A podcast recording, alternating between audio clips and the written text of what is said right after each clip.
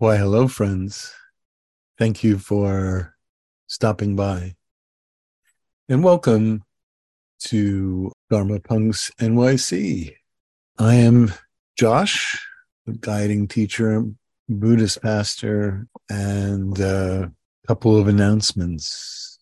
If you'd like to attend our retreat from August 31st to September 4th on ego transcendence, the information is also on the website and in the chat. So I uh, hope you'll consider one of those times to connect with us. And uh, if you'd like to support my work, Venmo is Dharma Punks with an XNYC, like the website. The PayPal button is on the website and on the podcast page. And if you're so inclined, there's a Patreon, which is a small donation you can make if you'd like to support my work every month. Entirely what feels right for you and uh, never give more than what is sustainable and doesn't cause stress. So so tonight's going to be a kind of uh, overview of boundaries uh, why they're both difficult for us to set and also why they're essential for healthy relationships how to know when we need to set boundaries and some uh, tools and insights for setting them. And of course, uh, much of this work is not just due to my practice as a Buddhist pastor, but also um, as uh, working in counseling for so many years. So many of the issues that we address uh, when we connect is uh, often boils down to a lack of clear boundaries in relationships. We are a social species for whom attachment is everything. Uh, we're born prematurely. That so if we if we waited any longer to be born after nine months, our heads would be come too large to pass through the birth canal.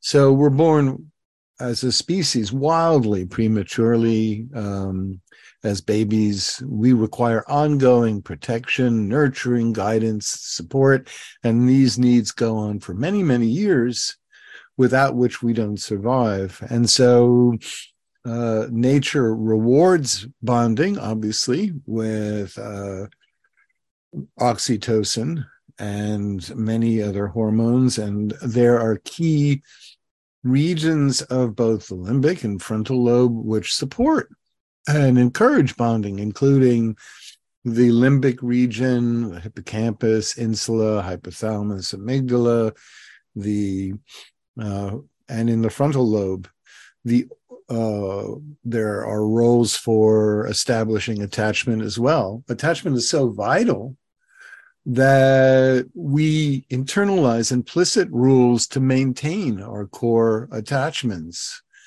Uh, and these rules are essentially uh, understandings or um, uh, beliefs about what kind of behaviors will ch- uh, sabotage our relationships with our caregivers.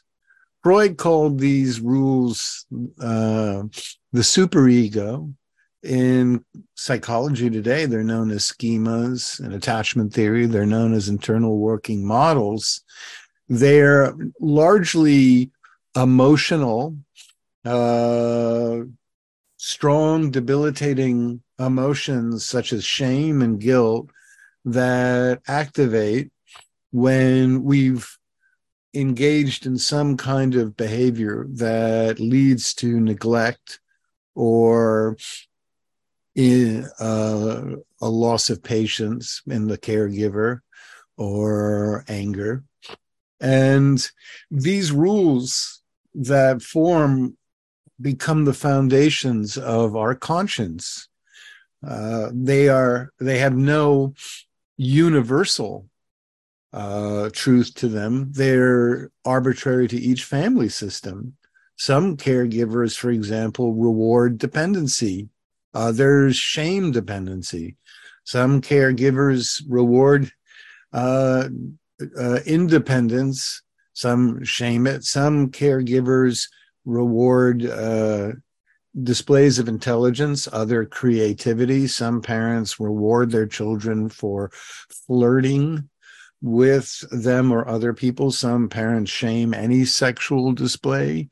Uh, some parents shame uh, gender displays that they feel are inappropriate. Uh, some parents are uh, homophobic or biased in countless ways. So the the thing to understand is the feelings that are introjected in us that guide our interpersonal behaviors have nothing to do with a universal truth they're simply the rule rule governing behaviors that we adapted to survive and maintain connections with the people who kept us alive now along with our specific attachments. Attachments refer to specific individuals. We also have and survive due to our affiliations with groups. We, after all, as a species, survive due to safety in numbers. So we don't only care about how well connected we are to our caregivers, we're also concerned with how uh, well connected we are to our peers. And people like Matthew Lieberman and Naomi uh, Eisenberger and Daniel Bowling and many other neuropsychologists have shown that there's key regions of the medial and dorsal prefrontal cortex that um, well the dorsal anterior cingulate cortex is involved with creating painful feelings when we feel excluded from a group, when our friends have a party and they don't invite us, when we see other kids talking and then suddenly growing quiet when we arrive.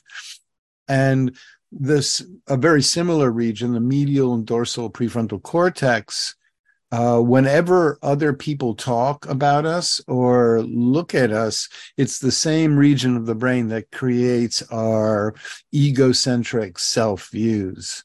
So, our very construction of self and identity, who I am, is basically tied to how well connected, socially accepted, what behaviors lead, to, I believe, to my uh, social adhesion with others. In other words, I grew up in a Jewish family of uh, that prioritized intellectual uh, achievement over any kind of financial achievement. And so at home and in groups of friends, I would never talk about anything other than trying to unconsciously establish myself as a uh, somewhat bright individual. That was my greatest concern. And that's how I would identify myself because that's what led to not only the bonds in my family system, but also the bonds with my peer groups. So, uh, um, similar to attachment schemas, we develop a self presentation, and all of this is to re- reward attachments. So, um, attachments, social adhesion is so important to us that very early in life, we develop what are called coping strategies to minimize tension and with our parents to minimize disappointment, to minimize stress in our relationships. These coping strategies, and I'll I'll talk about a few of them in a second, but these coping strategies begin very early on where we moved from crying and demanding soothing to ways of avoiding conflict or eliminating tension by all means necessary with our caregivers and with our peers. And these strategies are developed in environments where we don't or cannot set boundaries. We can't set limits. As very young children, we can't say to our parents, you're being entirely unreasonable, Dad. I'm going to stay in an Airbnb and we can talk about this later when you are calmer. So uh, we learn to develop the coping strategies that will help us um, that will be initiated, the behaviors that will be initiated under stress from times of our life where we couldn't say no, set limits, uh, leave, take breaks.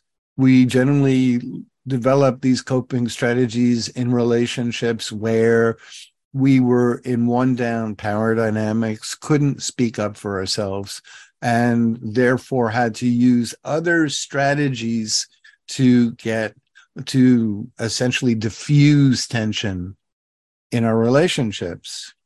So some of these coping strategies that we that start very young are denial denying that anything is happening between us and other people. Um, emotional numbing via process routines. Very early on in life children lo- learn that they can suppress or soothe feelings of neglect and abandonment or um, or conflict through behaviors that hijack our dopamine reward system, like watching TV, gaming, food, fantasy.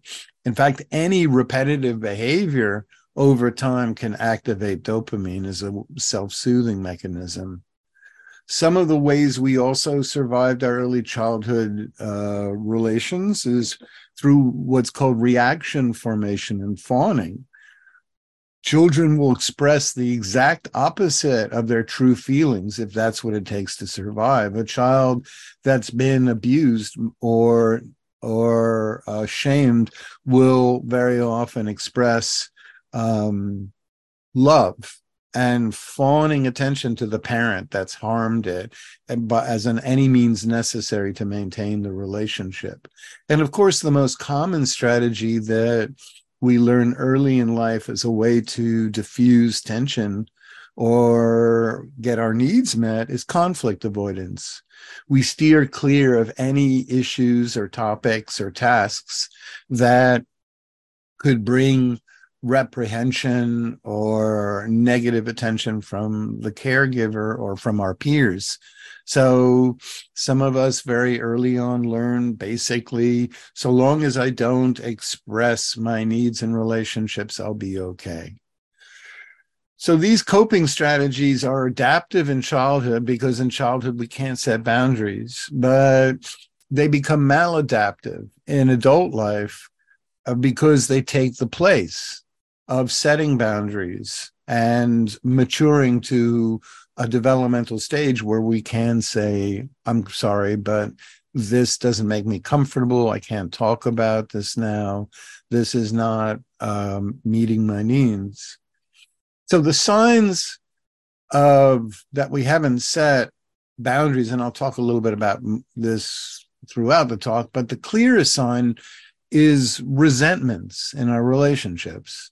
Resentments are essentially a evolutionary ingrained way that al- al- alerts us to the fact that we feel unacknowledged, uh, less respected than others. We feel in a relationship unequally burdened. We feel unevenly compensated. And, and sadly, in a misogynist culture like ours, um, in domestic settings between men and women, women are chronically overburdened with household chores and requisites and very often due to our culture feel intimidated from setting boundaries. The longer we rely on avoidance the longer we uh, put off uh, setting boundaries the more vulnerable we'll feel in our relationships. They'll a failure to set boundaries leads to a diminishment of our agency and especially of course our self-esteem. And uh, before i also note uh, tools for setting boundaries i should note that avoidant individuals this entire tonight's talk is kind of pointless because if you're avoidant or dismissive in your attachment style, you probably are setting wonderful, overly strong boundaries naturally. You're probably running away from intimacy. You're keeping a distance from others. You're avoiding close relationships and you're not putting up with anything because your earliest goal in life was to seek distance and to get the hell away from people you you would rely on. So this this talk you can take a break or just out of curiosity listen to the rest. On the other hand if you're an anxious uh, individual and attachments boundaries will boundaries will be excruciatingly diff- difficult because your underlying um, expectation is abandonment that's been the lack of reliable caregiving was the rule of thumb in childhood. And so to be able to set a boundary you'll will have to overcome the fear of someone saying well take it or leave it. I don't care enough about you.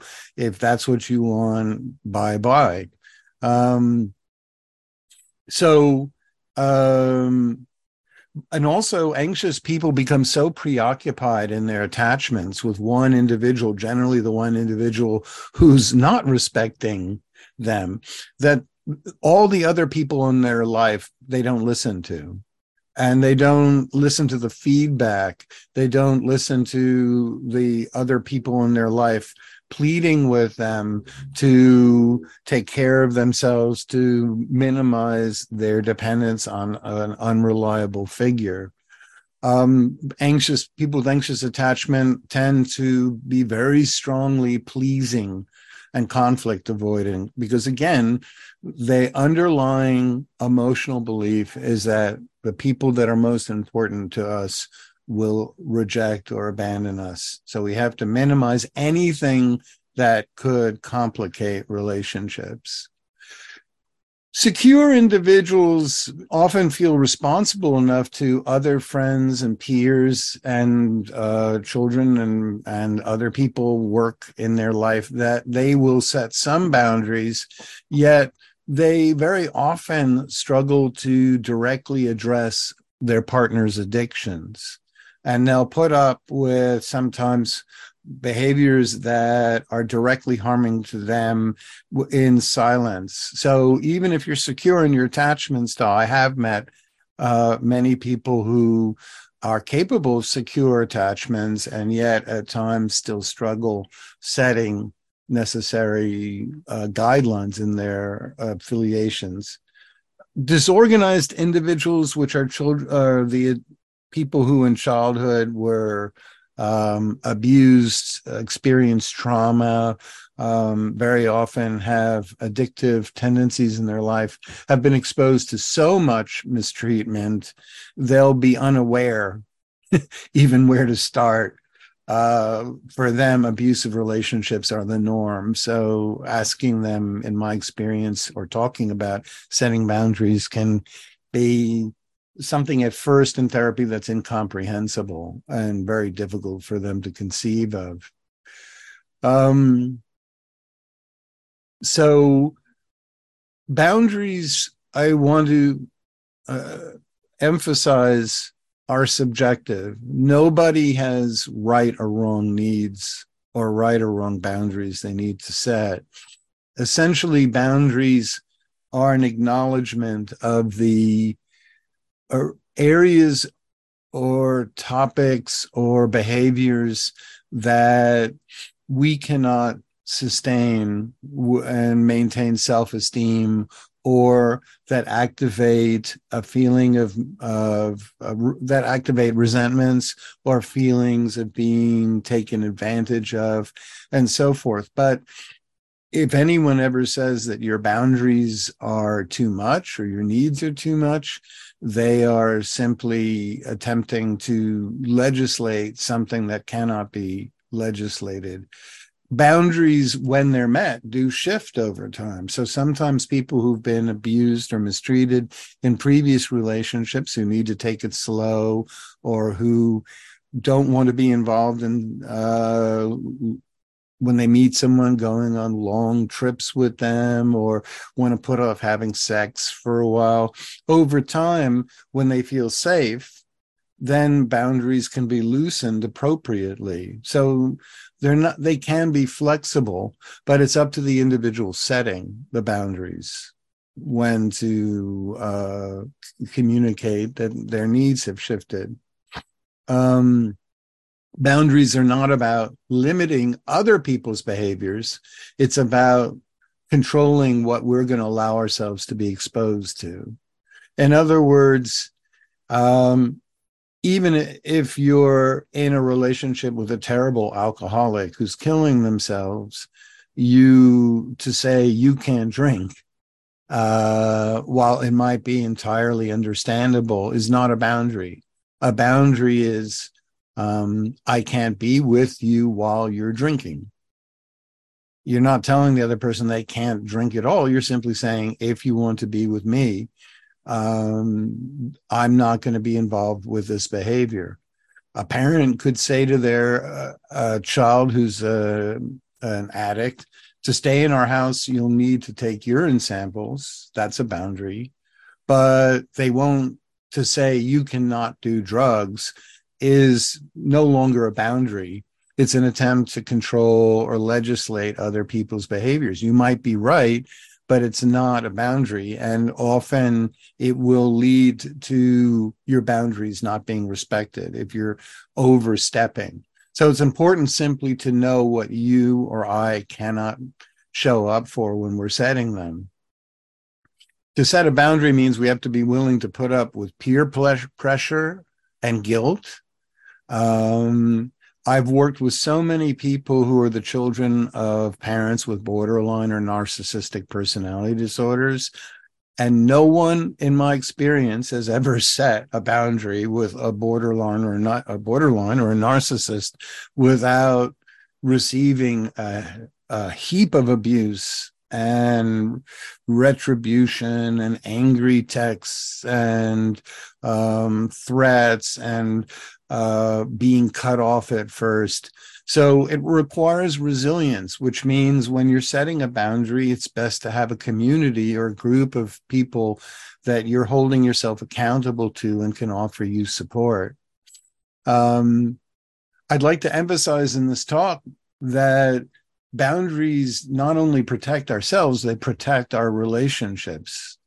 I've been married for 22 years and I have a wonderful partner with whom I, you know, don't have to set many boundaries. Hopefully, she feels the same, but our relationship would not exist if we didn't have the permission at times to put up the hand and say, I know this is important to you, but I can't talk about this now. I'm overwhelmed. I'm tired. I'm exhausted.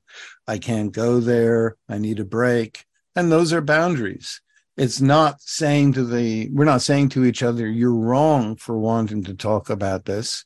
And i really encourage when we set boundaries to always say this isn't you know if you're willing to talk about it say this is important but not now. How about and then give a time when you will have the resources. Some topics on the other hand we may never want to talk about. And that requires just being very clear this is a topic I never want to discuss. This is a personal issue for me.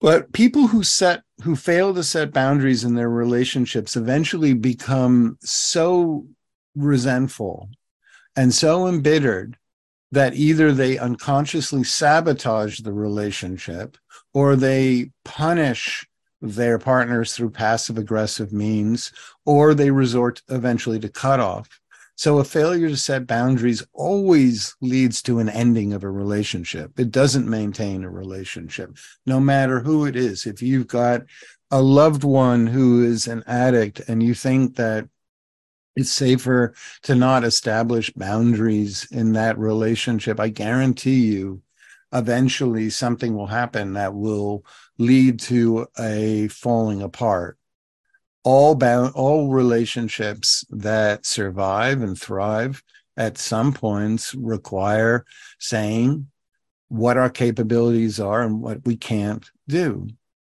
Uh, boundaries do not require explanations any more than needs require explanations.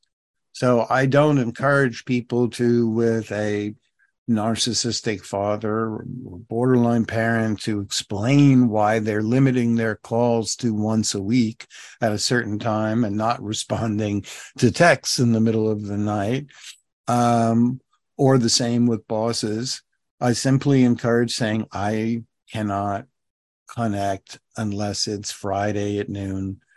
That's when I'm available. You can add in something like, You're important to me, and that's why I'm setting aside that time. But that's a boundary, having a very set guideline to it, to not threatening or using the nuclear option.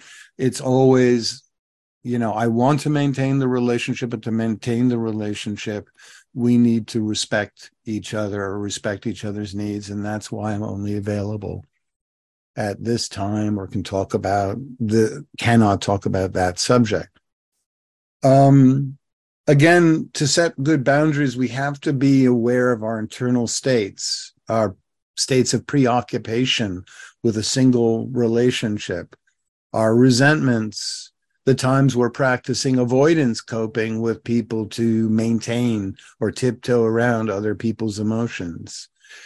These are clear indications that we need to um, be very clear with ourselves uh, what we're capable of uh, sustaining and what we're not. There's two different kinds of boundaries. One I would say is ex- implicit, and one is explicit. Implicit boundaries are not stated as rules, they simply are with people that feel unsafe, a practice of changing the subject um, so that we are constantly um, avoiding situations that make us uncomfortable, sometimes with abusive figures or people that have power and works uh, uh, arenas or with other people. It before setting an explicit boundary um, with stated guidelines uh, it can be safer at first simply to know how to either excuse ourselves from a conversation, leave when a topic comes up or when a demand comes up, or know how to change the subject, but to yourself get out and to get to a place that feels safer. When we feel we're in a relationship where explicit boundaries are beneficial, then we can state clearly, I won't be working on a weekend to uh, a work supervisor or to um, somebody that we're in a new relationship. I'm not going to be uh, uh, returning calls after midnight or 10 a 10 p.m. or uh, these kind of um, communications over text I don't want to have. I want to save important conversations for real in person interactions or with caregivers, you know. Uh, I'm not going to be returning home on on Father's Day. I'll see you on, you know, Thanksgiving or um, and so on and so forth. So um, it's important to start with one boundary at a time.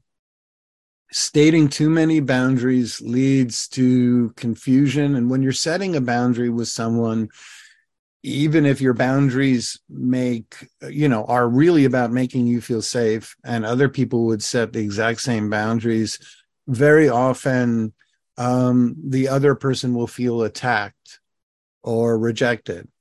And they'll become either hostile or they'll become very defensive. So if you try, if we try to set more than one boundary at a time, in my experience, I found that individuals become uh, overwhelmed and even less likely to understand and be aware of the needs that we've stated. I also believe it's really important when setting boundaries to empath- to emphasize that the boundary is to sustain the relationship, not to cut or to limit the connection. You are important to me. And that's why I'm setting aside a time every Sunday evening to call you. But I, my work and my relationships and my my uh, creative life is also important to me. So I won't be available outside of Sunday evenings but I'm setting aside that time because I want to have a relationship with you. When people hear that it's not a a kind of rejection that it's a way to sustain the relationship often the defensiveness softens um uh another example is um well that's a good enough example i don't want to keep uh giving more and more babble uh so to bring it to a close um uh boundaries are best um, a matter stated as a matter of fact, not as I said, explained or justified. Um, in most of my experiences, uh, boundaries are most efficient when we say, if we don't change the subject, I'll leave the call and I'll return when you can hear what I'm saying or when you can understand my needs. But you're making it, we're making it clear that we are going to return or that we want to resume the relationship with people that can be extremely overbearing or um, uh, challenging it's good to practice to have a bookend which is a ready-made reason why we have to get off the call or get out of an interaction so to set essentially a time limit so that we're not fishing for reasons if we feel cornered or ambushed um, it's vital to keep our boundaries consistent. Letting boundaries slide just this once re- results always in manipulation and a bombardment of peer pressure to give up your boundaries. So there's plenty of people who set a boundary with their alcoholic friend. I'm no, I'm not going to do cocaine with you. No, I'm not going to go to the bar and drink. And then their friend whines and pleads and says it's their birthday and whatever and just this once can't you you and the moment we give in to just this once we might as well throw out any accomplishment we've made. A boundary only works when it is consistent throughout. In the buddhist teachings boundaries are everywhere. In fact there's one sutta, the Sigalovada Sutta, which is the Buddha's teachings to uh, individuals who are not monks or nuns. They're just what's called in the Buddhist tradition householders. And Sigalovada is a householder who asks the Buddha, What is the most important foundation for my spiritual practice? And the Buddha answers, To set limitations in your relationships um, to avoid any interpersonal situations that lead to what he calls what he called uh, ruin, which doesn't mean you're going to wind up uh, uh, unhoused or uh, it just simply means it'll lead to a, a, loss of one's sense of self, one's sense of self-respect, one's peace of mind, and so forth. And so he says individuals that uh, encourage you to gamble, that encourage adultery, intoxication, sleeping through the day. I guess that's a no no. Uh, sauntering the streets at unseemly hours is a big phrase the Buddha liked to trot out when he called for people setting boundaries. But especially, he says, any companion that leads to unskillful behavior or behavior you regret, regret, it's important to change the nature of that relationship.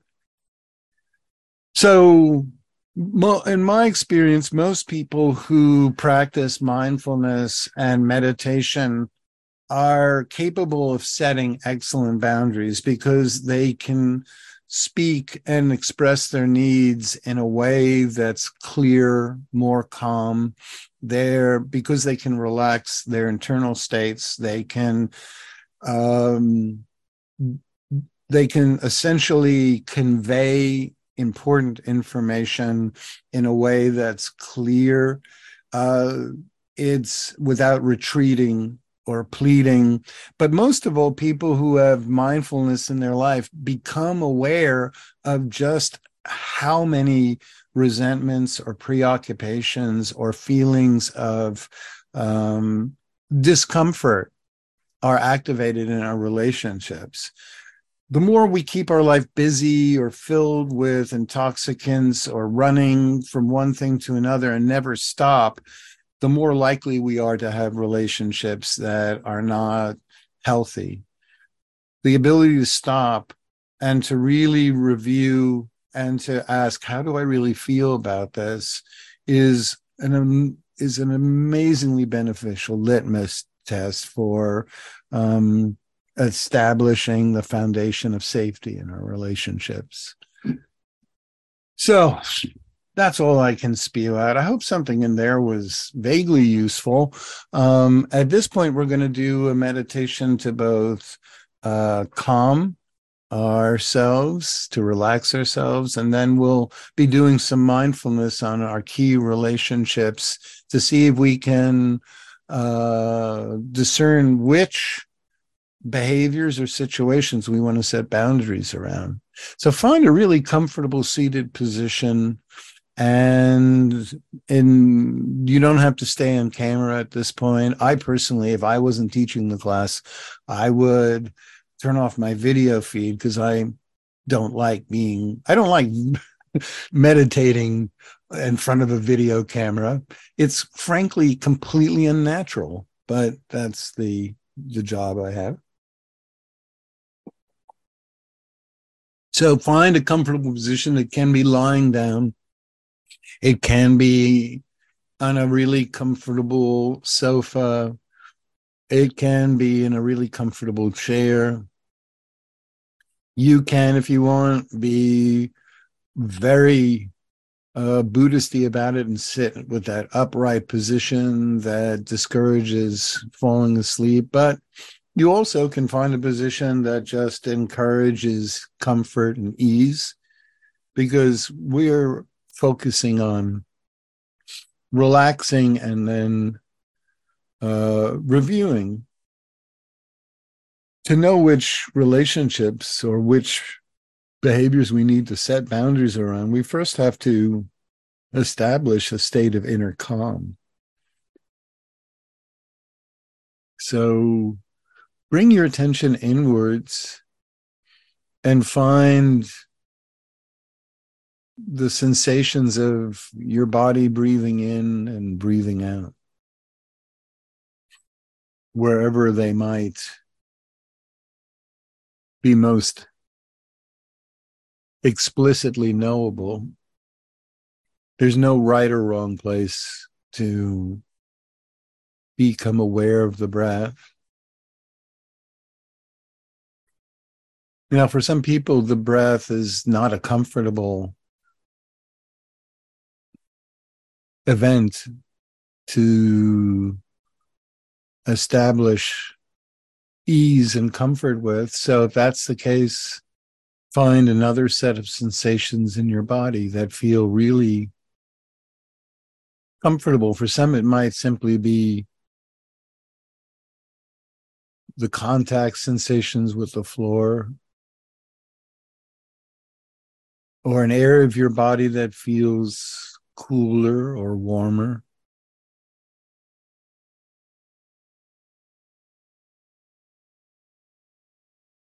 For some people, might feel most comfortable in simply listening to the sounds in their direct environment, just observing the sounds arising and passing.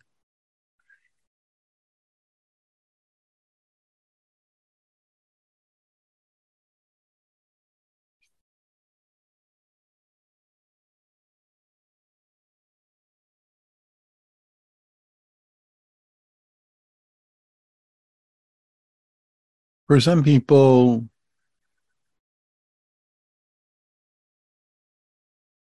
looking at an image or an area in the room may be calming. You don't have to meditate with your eyes closed. For some people who can easily visualize images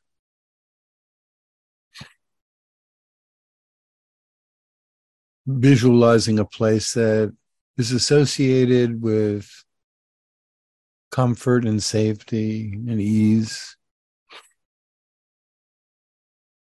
For those who can't visualize images, just repeat in one's mind maybe a person or place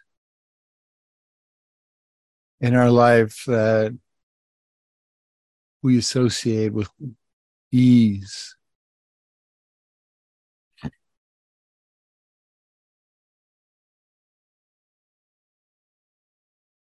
And as you stick with your anchor, whether it's the breath or sounds or other body sensations or a phrase you repeat,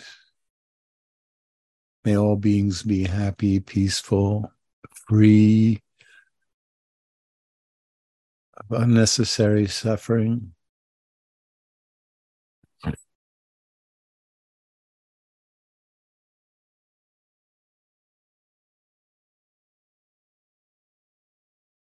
You can also use this time to relax any part of your body that feels habitually clenched or tight. For me, it's often the areas of my where my neck meets my shoulders. Sometimes I'll rotate my shoulders and drop them away from the ears Another area I've found can be needlessly tight is my belly. So I really focus on breathing into the belly, softening with the inhalation, and even further easing and relaxing with the exhalation. Sometimes I'll notice that my forehead feels oddly scrunched or my eyes are darting about behind closed eyelids for no reason. I'll whisper in my mind a soothing encouragement for them to settle.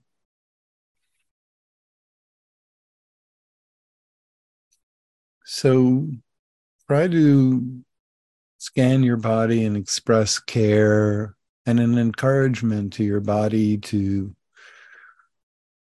use this time as a way to rest and come to a complete standstill.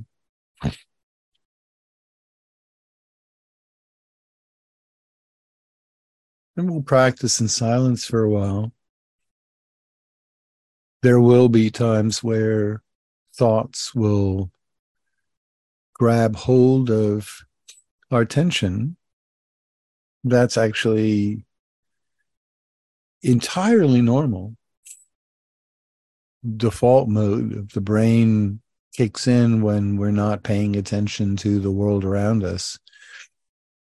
And the first thing it wants to do is focus on autobiographical thoughts about what's going to happen to me in the future or what happened to me in the past. Now, this state is not the only state but it's the most stressful state for the mind. So, the best way out of this falling back into this default thinking about ourselves is to have any task, counting the breath, listing and naming whatever feeling is present in the body, following each sound as it arises and passes. No matter what happens in your meditation when you get hooked by a thought, that's okay. Treat it as a fun game where the goal is to get yourself unhooked. Like you're a fish freeing itself from a fisherman's hook and swimming away. Back to safety, back to the body, back to sounds.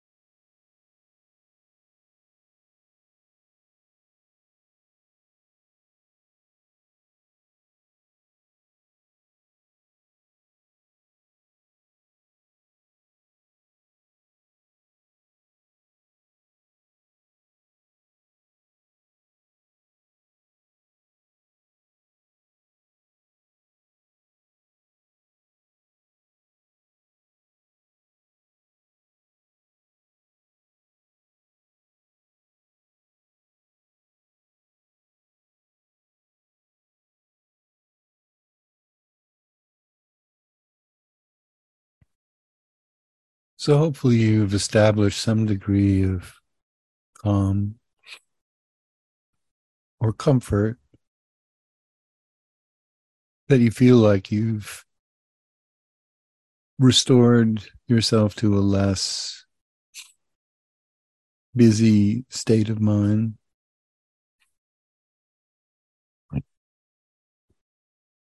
And so, for this practice, just be aware of how this feeling of calm and safety is conveyed in your body.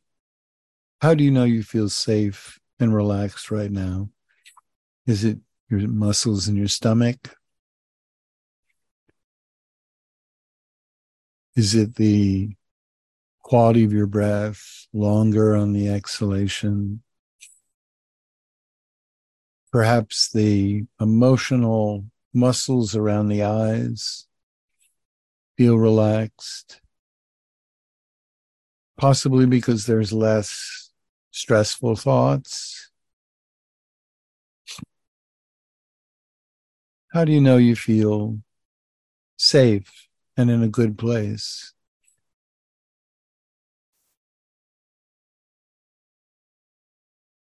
Once we have a,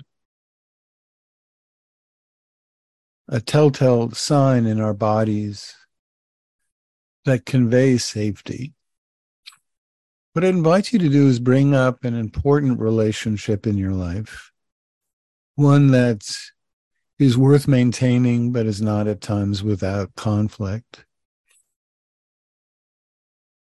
And if you can hold the person's image in your mind, or if you can't visualize people's faces, that's okay. Just whisper to yourself their name.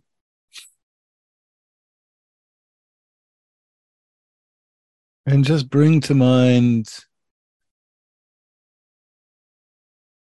some attribute that you appreciate about this individual. One of the reasons why you've maintained the bond for so long.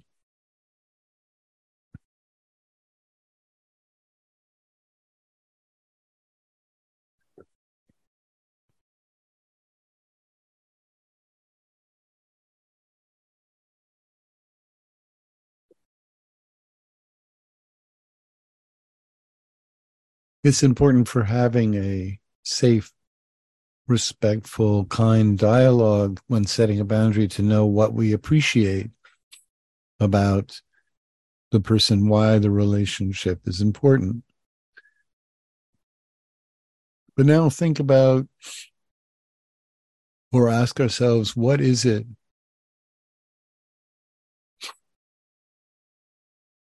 what actions or situations keep on repeating in my mind.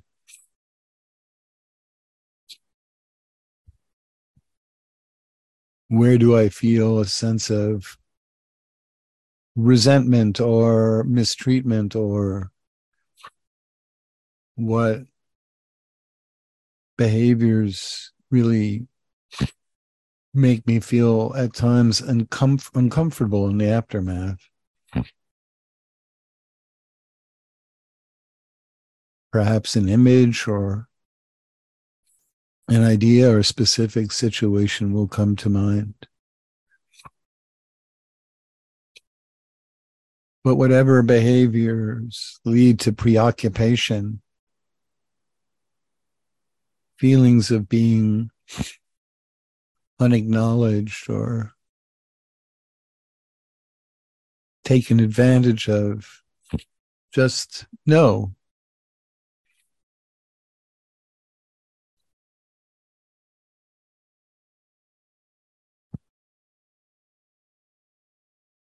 Just know that there's a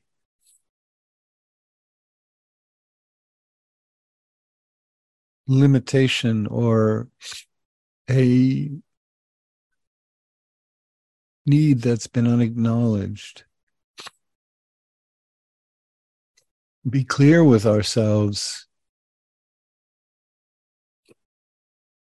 whether explicitly or implicitly how we'll go about not putting ourselves in that position again.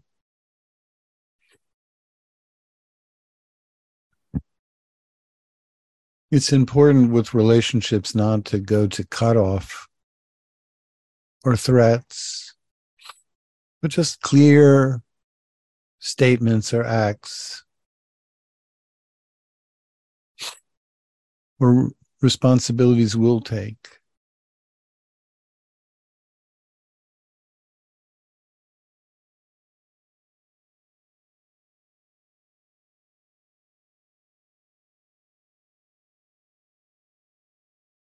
And while you imagine or think about setting this boundary, see if you can soften and keep your body back in that safe state.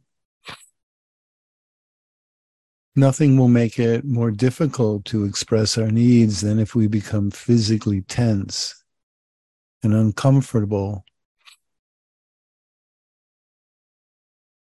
when just the need arises, the more comfortable, relaxed we can be, the more we can go into a dialogue or show up for ourselves as need be.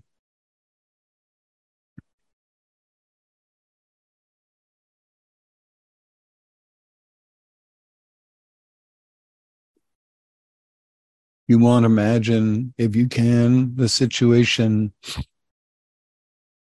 wherein you'd set this boundary, bowing out, saying no, excusing yourself from a situation. See if you can relax yourself even in the anticipation of disappointment from this other individual. It all starts from the inside out.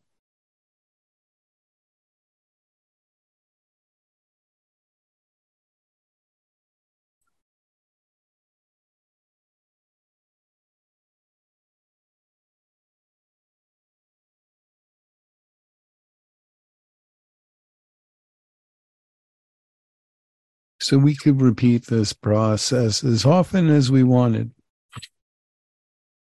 But for the sake of time, I'm going to bring this practice to a close.